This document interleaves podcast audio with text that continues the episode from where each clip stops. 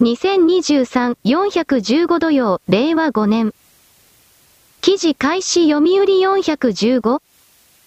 岸田首相に向け銀色の物体、大きな爆発音、男が取り押さえられ現行犯逮捕。15日午前11時25分頃、岸田首相が訪れていた和歌山市雑賀崎の雑賀崎漁港で爆発音がし、白い煙が上がった。警察当局によると、首相に怪我はなく、聴衆にも怪我人は出ていない。発煙筒のようなものが投げ込まれており、和歌山県警は20歳代とみられる男を現場で取り押さえ、威力業務妨害容疑の現行犯で逮捕した。自民党本部によると、首相は、衆院和歌山1区補欠選挙23日投開票の応援演説のため同漁港を訪れていた。この日午前、同漁港を視察。その後、午前11時25分頃から演説する予定だったが、演説直前に爆発音がしたという。現場に聴衆は200人以上いた。目撃者によると、首相は漁港で海産物を試食し、自民党公認候補と共に聴衆の前に立って演説しようとしていた。この際、長さ15センチほどの銀色の発煙筒のようなものが投げ込まれた。現場からは、キャーという悲鳴が上がり、男一人が取り押さえられた。警察官らの離れろの大声が響いた直後、バーンという爆発音が聞こえ、白い煙が上がった。首相はすぐに警護員に囲まれてその場から避難した。逮捕された男がいた場所には、投げ込まれたものとは別に発煙筒のようなものが落ちていた。演説前の岸田首相。この直後、男が取り押さえられた15日午前11時27分、和歌山市で=なき健一撮影。警察関係者によると、現場では警視庁の警護員 SP や県警の警察官らが警戒に当たっていた。昨年7月には奈良市で安倍晋三元首相が選挙応援の街頭演説中に銃撃されて死亡し、警察庁は要人警護の見直しを実施。都道府県警が作成する警護計画案を警察庁がチェックするなど、国が主体的に関与する仕組みに変更していた。自民党の茂木幹事長は、先ほど首相と話をしたが、怪我はないということだ。民主主義の根幹をなす選挙期間中にこのような暴挙が行われたことは、極めて遺憾であり、強く非難する、とのコメントを出した。岸田首相は15日午前、衆院和歌山1区補欠選挙に立候補した自民党候補の応援で雑賀崎漁港を訪れた。首相が候補と共に演説を行うため、聴衆の前に現れた際、キャーと悲鳴が聞こえ、男一人が取り押さえられた。その直後、大きな爆発音が聞こえ、白い煙が上がった。首相はすぐにその場から避難し、無事だった。記事終了。黒丸？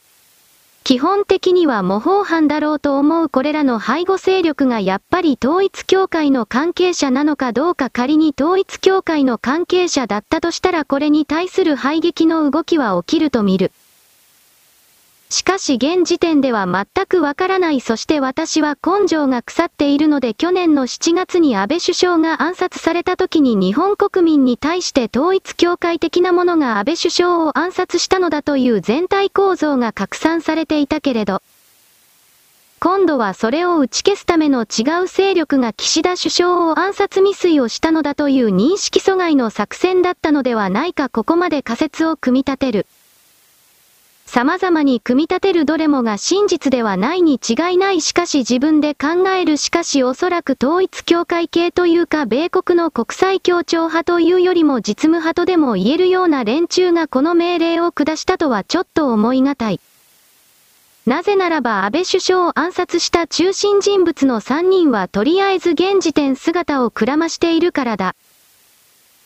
そんな状態で再び暗殺命令などを出して、そして岸田首相を暗殺しなければならないという理由がない。そして今回の動きはなんだか最初から捉えられるために仕組まれていたずさんな動きのようにも思える。SP たちの動きが早かった。そして明らかに国民に見せるために一連の動画が残されていた、拡散されていたということまで私は思う。そして鉄パイプ爆弾を投げつける、それ以外の複数の犯人がいたであろうという別のパイプ爆弾などの情報も出ているので、これに関しては後日公式な発表を待つしかない。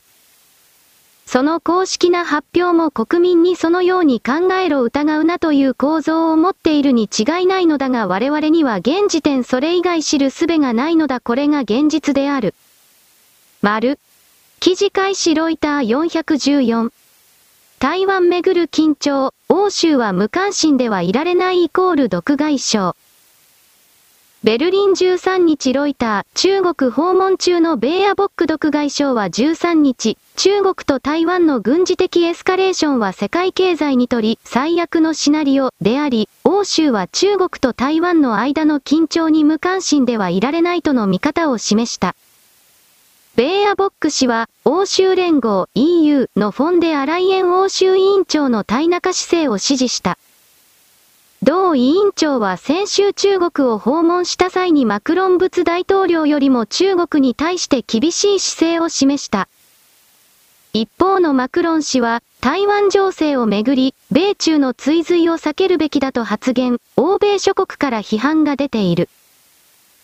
ベーアボック氏は中国のアマツ港に立ち寄った際に外務省が提供した音声ファイルで、ドイツと欧州連合は経済的に脆弱であり、これは台湾海峡の緊張に無関心ではいられないということを意味する、と述べた。世界貿易の 50% は台湾海峡を通過し、半導体の 70% は台湾海峡を通過しているため、自由な通過は我々の経済的利益にもつながる、とし、台湾海峡での軍事的エスカレーションは、世界的に最悪のシナリオであり、特に世界有数の産業国であるドイツに影響を与える、と語った。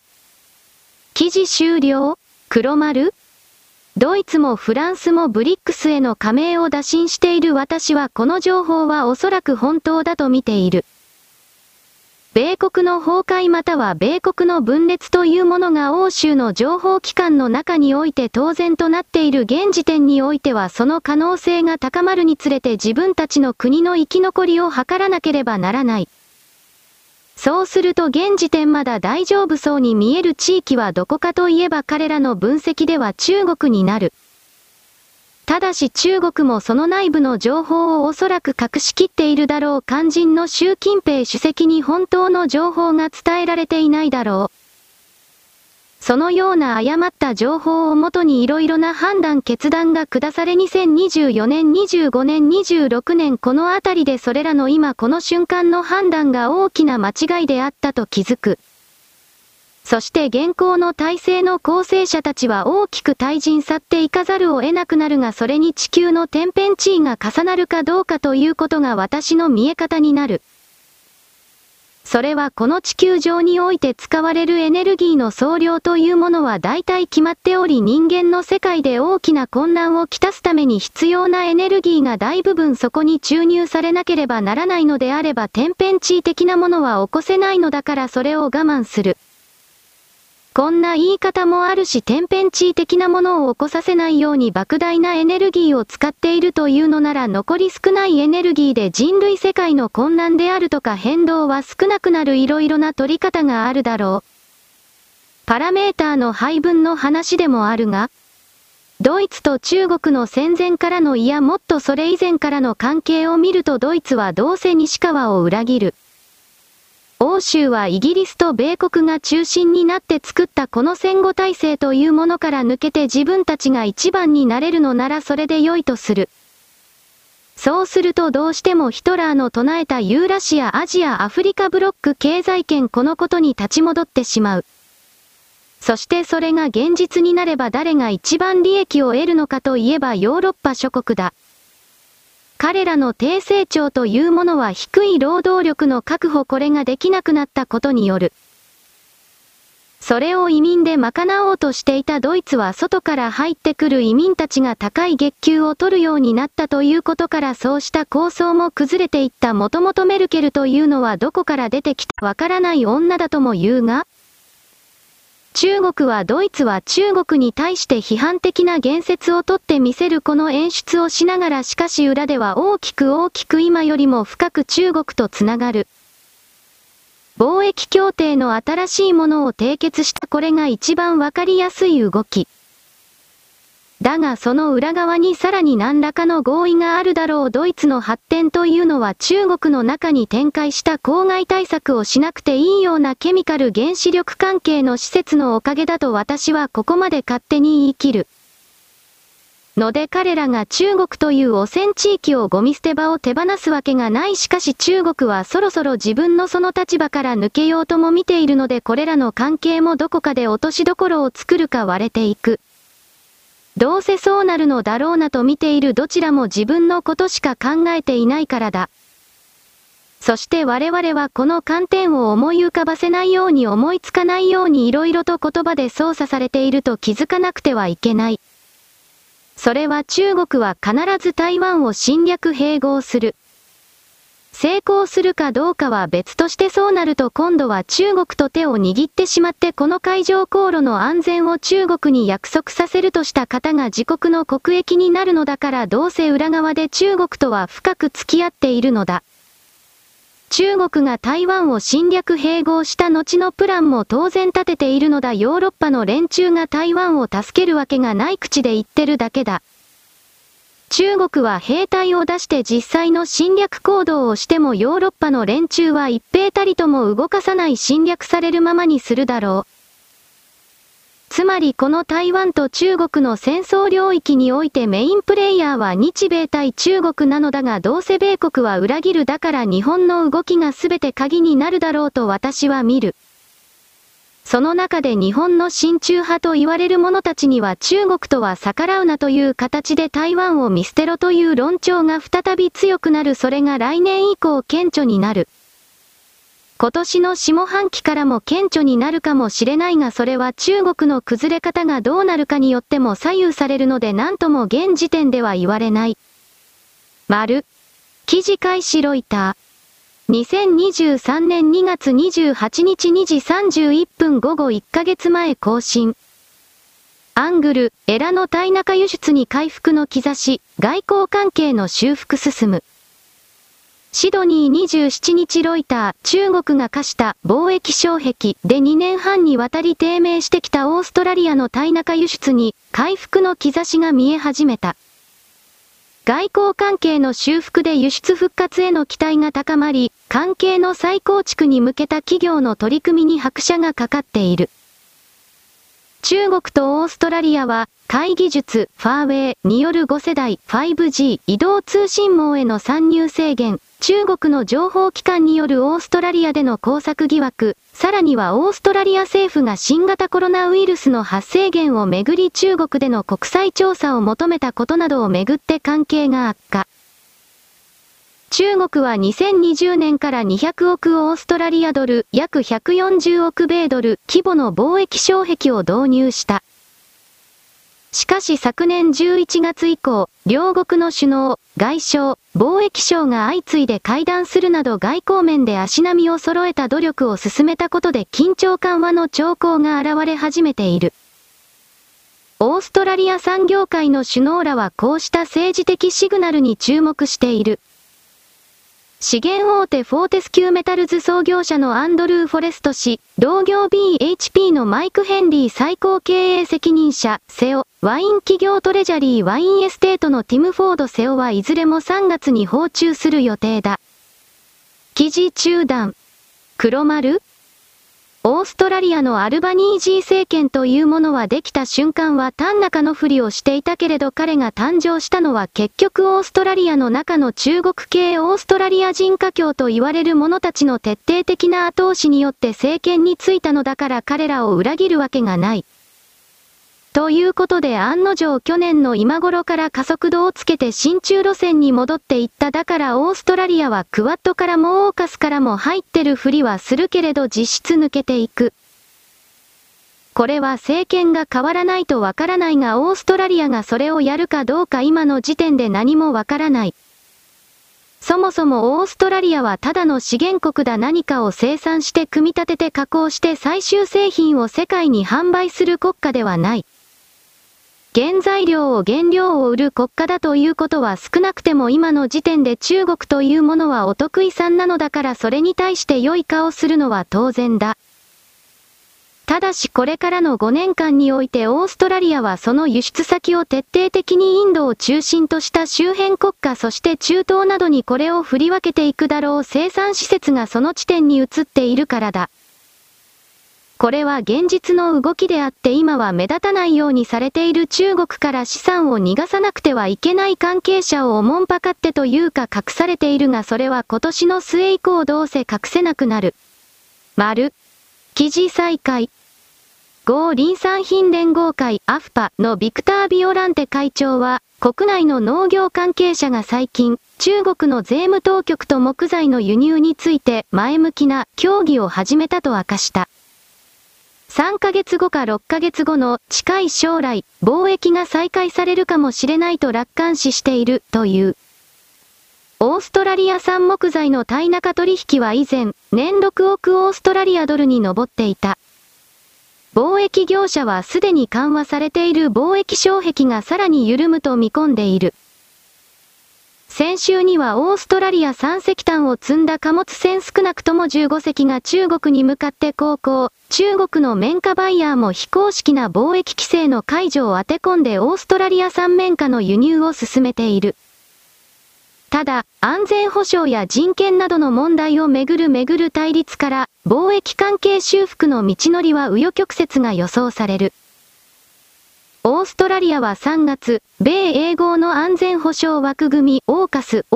に基づく原子力潜水艦の調達計画についてさらなる詳細を発表する予定で、中国政府はこうした動きに反対している。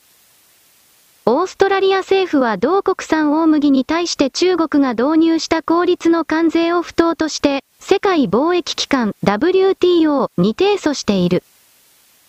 それでも、穀物や鉄鉱石、天然ガスの輸出量が多いウェスタンオーストラリア州に駐在する中国の最上席外交官、ロン・ディンビン氏は22日にマーク・マッカーワン同州首相と会談。パースの中国領事館によると、マッカーワン氏は近く就任後5回目となる訪中を希望している。ロン氏は2月に少なくとも8つのイベントに出席して政治家や企業幹部と会談。このうち旧正月のパーティーには政治家や企業幹部350人余りが参加した。グレイントレードオーストラリアのパット・オシャナシーセオは、人々は前のめりになり始めていると話す。貿易は最終的には人間関係で、その関係構築が進んでいる。記事中断。黒丸？人間は内面の思想はどうであれ物質的な豊かさ、つまり良い車に乗ったり良いスマホを持ったり美味しいご飯を食べ続けたりという肉体の快楽を追求するために動く端末だ。ということはその部分を上手にあてがってやれば、何もかもコントロールしてやれば、その人間集団は簡単に支配できるのだと誰だって気づくが、普通はそんなこと流行らない。だが儒教権益中間北朝鮮になるあれらの領域の連中は、この地球から人間から奪い取ることだけが自分の存在理由だと決めている愚かで未熟な座標だ。だから彼らはその動きを堂々と臆面もなくやり続ける。そうしたことが人類全体の、それこそ彼らが所属している人間という領域におけるどれだけの既存マイナスになっているのかということに対する理解がない。これからもないだろう。丸記事再開。資本面では中国の投資家がオーストラリアの資産に注目している。ただ、中国リチウム大手の天才理業がオーストラリアの鉱山会社エッセンシャルメタルズに提案した1億3600万ドルの買収では、国家安全保障上重要な分野への投資に対する規制当局の判断が試されそうだ。オーストラリアのアルバニージー首相は22日、同国はいかなる事業買収案件についてもそのメリットを検討するが、自国の主権国家としての能力を意識していると述べた。一方、貿易業界の関係者は官僚手続きによる取引遅延を警戒している。先週はオーストラリア産石炭を積んだ船舶が中国の港で5日間も待機させられた挙句、荷下ろししないまま目的地がベトナムに変更された。中国の石炭業者は24日からルールが緩和されているというのが一般的な見方だが、政府の態度は煮え切らず、手続きも不透明だと話した。貿易が再開されたとしても、オーストラリアの生産者の多くは中国に過度に依存した状態に戻るのは避ける構え。アルバニージー首相は来月、貿易相や資源相、大規模な企業代表団を引き連れてインドを訪問する。カトル・オーストラリアのデイビッド・フート・セオ氏は、中国と切り離された生産業者は2年余りかけて新しい顧客を掘り起こしており、こうした顧客を手放すつもりはないと説明。こうした企業は中国を再度取り込みたがるだろうが、新規顧客を失うことと引き換えにはしたくないだろうと話した。ルイス・ジャクソン記者。記事終了？黒丸？西側はみんな裏切るバラバラになる中国につくマクロンも中国につこうとしているドイツもショルツもそうした米国が自分のエゴだけを拡大し皆のことを全然考えない存在になるにつれ世界は米国から離れていく。日本だけがおかしな取り残され方をしているこれをどう見るのかだ。そして米国は日本をギリギリまで引きつけて懐の中に収めてこれを財布として永遠に使おうとするが肝心の米国が2人か3人に分かれてしまう。来年の大統領選挙で確実に不正選挙が行われる。そして民主党が勝つがその結果を受けてテキサスとそれに同調する州が抜ける可能性が高まっている。その上で米国の中であらゆる懐柔政策や内戦やそして通貨の暴落やありとあらゆることが起きる可能性が引き寄せられている。がこれを米国人自身が自らのモラルの高さを維持することによって防ぐということを放棄しているのだから基本的には2024年を臨界点として米国は壊れていくと私は判定する。そしてそれは西側世界になるものの破壊崩壊につながる戦後作られた枠組みのすべてがガラガラとサラサラといろいろな形で壊れていく。ヨーロッパが簡単に裏切ってブリックスに入るフランスとドイツは真っ先に飛び込んでいく。そうしたことが今の段階で政治家の行動によっていろいろ出ているのに日本国内の国民には知らせない上層支配層たちが自らの株式や金融商品の投資先の安全を図るために一般の国民は犠牲の生贄としてリザーブされているかのような状態だ。2014年から始まった前半期の破壊の10年のピークで考えればやはり来年がマックスに至る。そしてそこでの大破壊を後にして残りの10年は再生の10年という情報が下ろされているのだからそこから考えると再生や新生という言葉を使わざるを得ないということを考えるとそれは人間社会にとってはとてつもない破壊になっているのだろう。既存の人間既存の社会にとってはという言葉私は出さざるを得ない。地球環境は言うほど壊れない壊されないだろう。なぜならば地球という惑星はそれを許さない。地球という環境にそうした破壊の爪痕を残すくらいだったら人間が絶滅しても良いと捉える。それが今の新しいスタンダードだ。そうしたことを仮でもいいから頭の中で色々と考えていただきたい。考えた末の結論は我々は知的にクレバーにしかしどうやっても変わらなくてはいけないということ、行動を変えなければならないということである。その行動の中身は何かそれぞれの人々が考えて結論を出すべきである。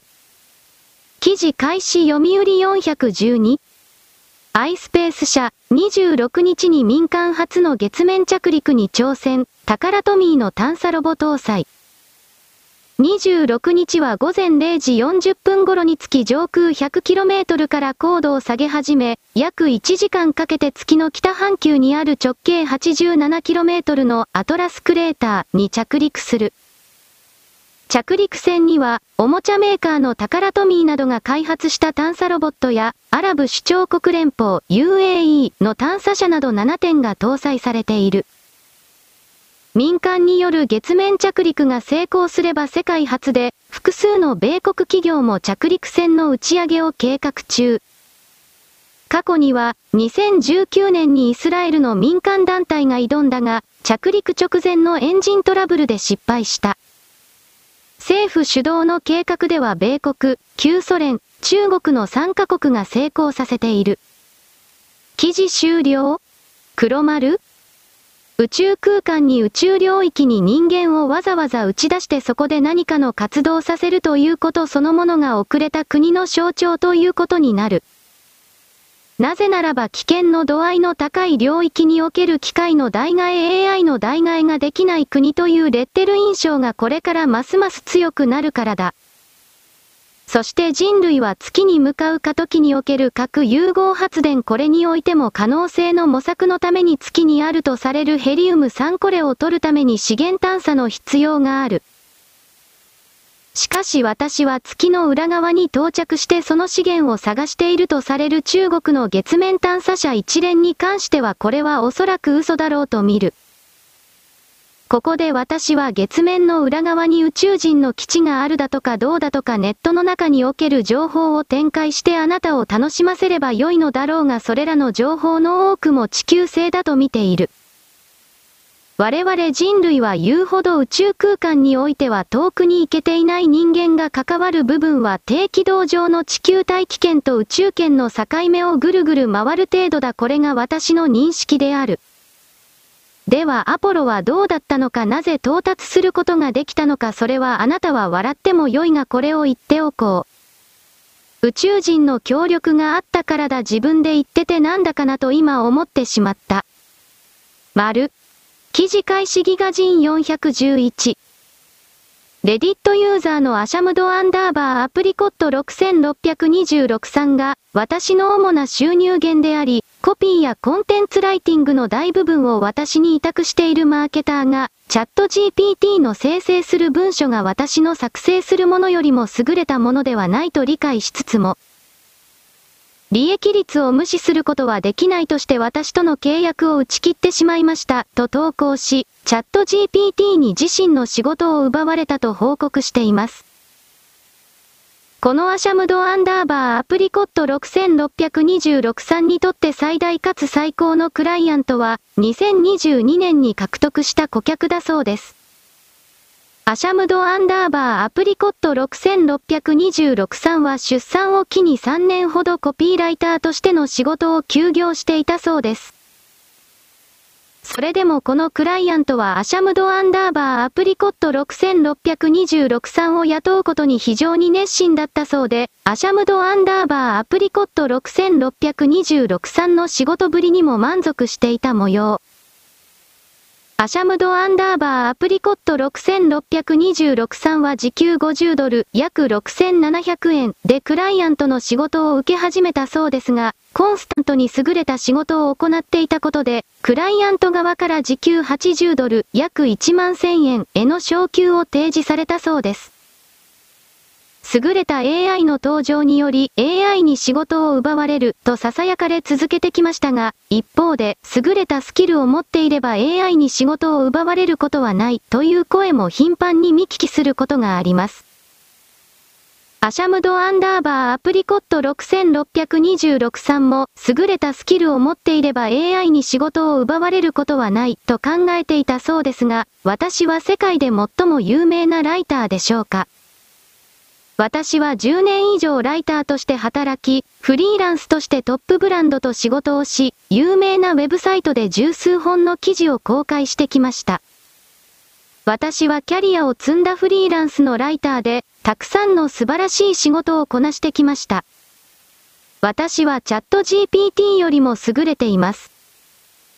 しかし、ハイブランド以外の企業やクライアントは私の仕事ぶりを気にしません。彼らは利益を第一に考えなければならないためです。中小企業は特にそうですが、企業でさえも常に手抜きをしているためですと語り、企業が最良の仕事を求めないためチャット GPT に仕事を奪われてしまったと主張しました。さらに、自身がトップ 1% のライターでない限りこのような事態は免れないものと思ってください。私はちょうどドライバーとしてドーダッシュフードデリバリーサービスに登録したところです。こんなこと本当に冗談であってほしいです。もちろんフリーランスとして働いてきたため、クライアントを確保できたり確保できなかったりと、収入が安定しないことは理解しています。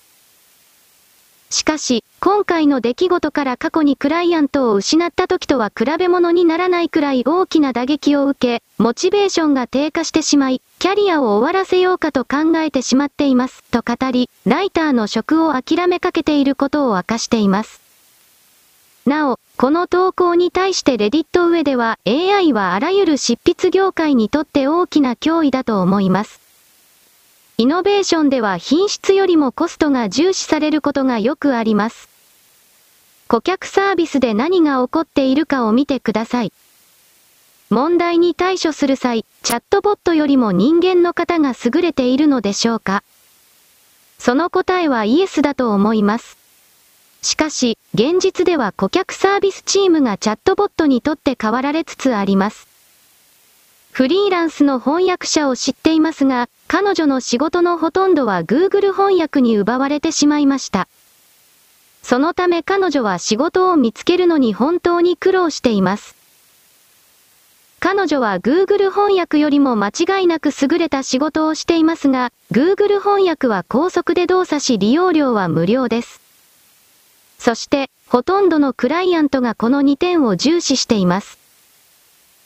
AI の機能が特に優れているというわけではなく、安価で高速という点が問題になっているように思います、といった、質より量を重視する企業と、速度と値段に優れた AI により執筆業界全体が仕事を奪われつつあるという投稿もあります。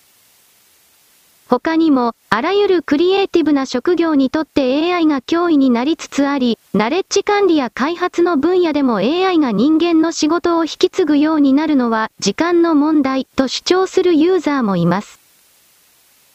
https://giga人.net/news2023411 ロストクライアントチャグプト。記事終了？黒丸？人間のほぼすべての仕事はこの人工知能が代替するようになる今は知ったかぶりでありやっつけであり適当なものだがこれは時間が経過するたびにどんどんと洗練化され精妙になっていき正確なものになると言ったら必ずなる。機械は所詮人間に置き換わることはできないだろうというのはそれはあなたの願望に過ぎない人間などたかが知れているのだからその活動所産のほぼすべては AI によって代替できる。この絶対前提から始めなければならない。その中で人間が人間たら占めるものは何か私は複数あるけれどその中に重要なものとしてものを生み出し続ける人間ということを常に考える。この世界は探求だとか追い求めるだとかかっこいいことを言うけれどそれは前の人が先人が作った料理をどのようにして味わうかという消費を競っているだけに過ぎず。それは学者、科学者、文化人、評論家、偉いと勝手に思わせているすべての座標がその立場にある何も生み出していないのだ。その状態で足踏みをしていると結局大きく人工知能にすべてを奪われる。世界の様相が変わり潮目が変わったという意味を都合よくだけ捉える座標が多すぎるそれは安穏とした状況がこれからも続くという意味ではない。悪いと称する座標が一方的に勝手に消えていくという意味ではない。自分をも含めた人間領域の大部分がこれから消えていくということを含める状況の大変化これを潮目が変わったという言葉で表現しているだけに過ぎない。自分自身は特別であり守られる存在であり何をしてもしなくても優雅にそこに存在できるのだというそれすら言葉にしていない考えたこともないバカ以前が多いが変わるというのはそういうことだ。探求も質問も結構だろ。だがそれらのほとんどというものは発せられなくてもよかったのではないのですかあなたのエゴを快楽娯楽で楽しい時間で満足させるためにのみ作られた言葉どこかからか引っ張られてきて再現された概念言葉意味ではないのですかという自分自身をも冷たく突き放した見方が全くできていないので、どうでも良い問いかけばかりがこの地球世界にはいつも充満している。そこから一歩抜け出さなくてはいけない。丸。記事開始。信州大学お知らせ。お知らせ。高坂康弘准教授ら、水で分解し資源再生するビニルポリマーによる究極のプラスチック循環システム開発に着手。2023年4月10日、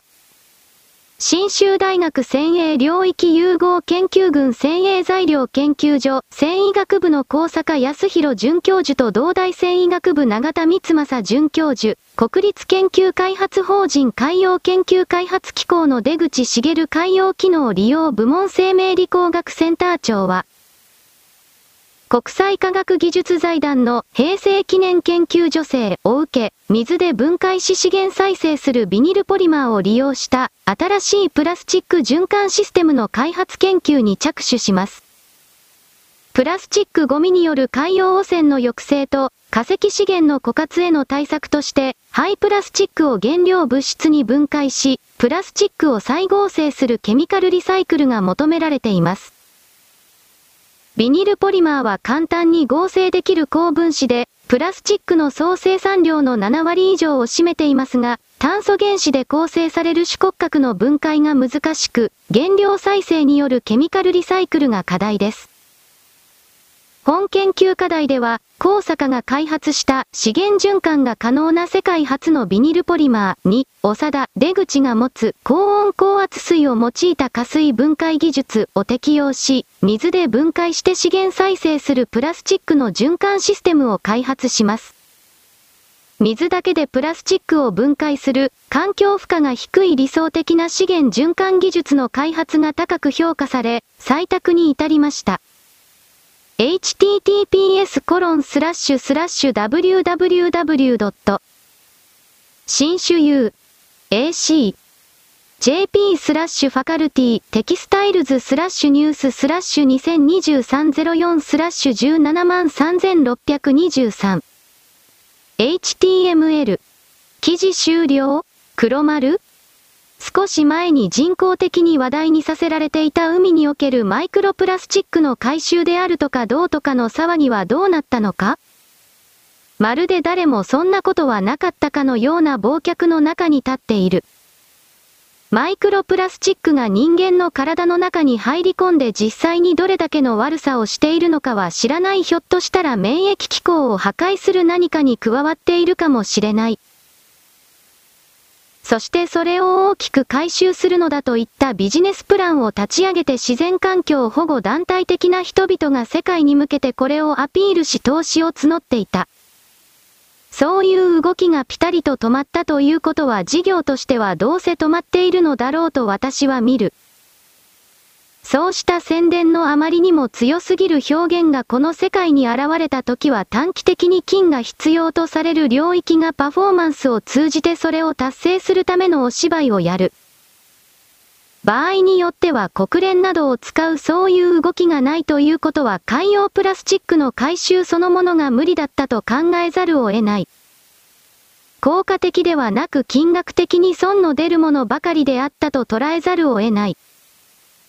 だからそういう仮の結論に至った時に今のこの記事における分解性プラスチックという概念というものがどれだけ大事なのかなどといろいろと思いを馳せるのであった。丸。岸田首相は自分を守り政権を維持させることしか考えてない風に見える人物だが、しかし殺されなければならないことはしていない。そしてたとえ気に入らないと思っても、今回のようなテロは話にならない。いいところ生卵をぶつけるだとかその辺にしておけという。こうした表現ですらテロ幇助に決めつけられるかもしれないが、今回のパイプ爆弾はあれがタイミングが悪かったら間違いなく岸田首相を殺害していたのだし、さらに周りの人間を確実に巻き込んだ。そして今回においてはパイプ爆弾の中に釘や散弾などの殺傷効果を高めるギミックが入っていなかったから良かったものの、そうしたものが入っていたら、広範囲にわたって、何の罪もない人々が怪我、または場合によっては死んでいた。テロを仕掛ける側はそうしたことを考えたことがない。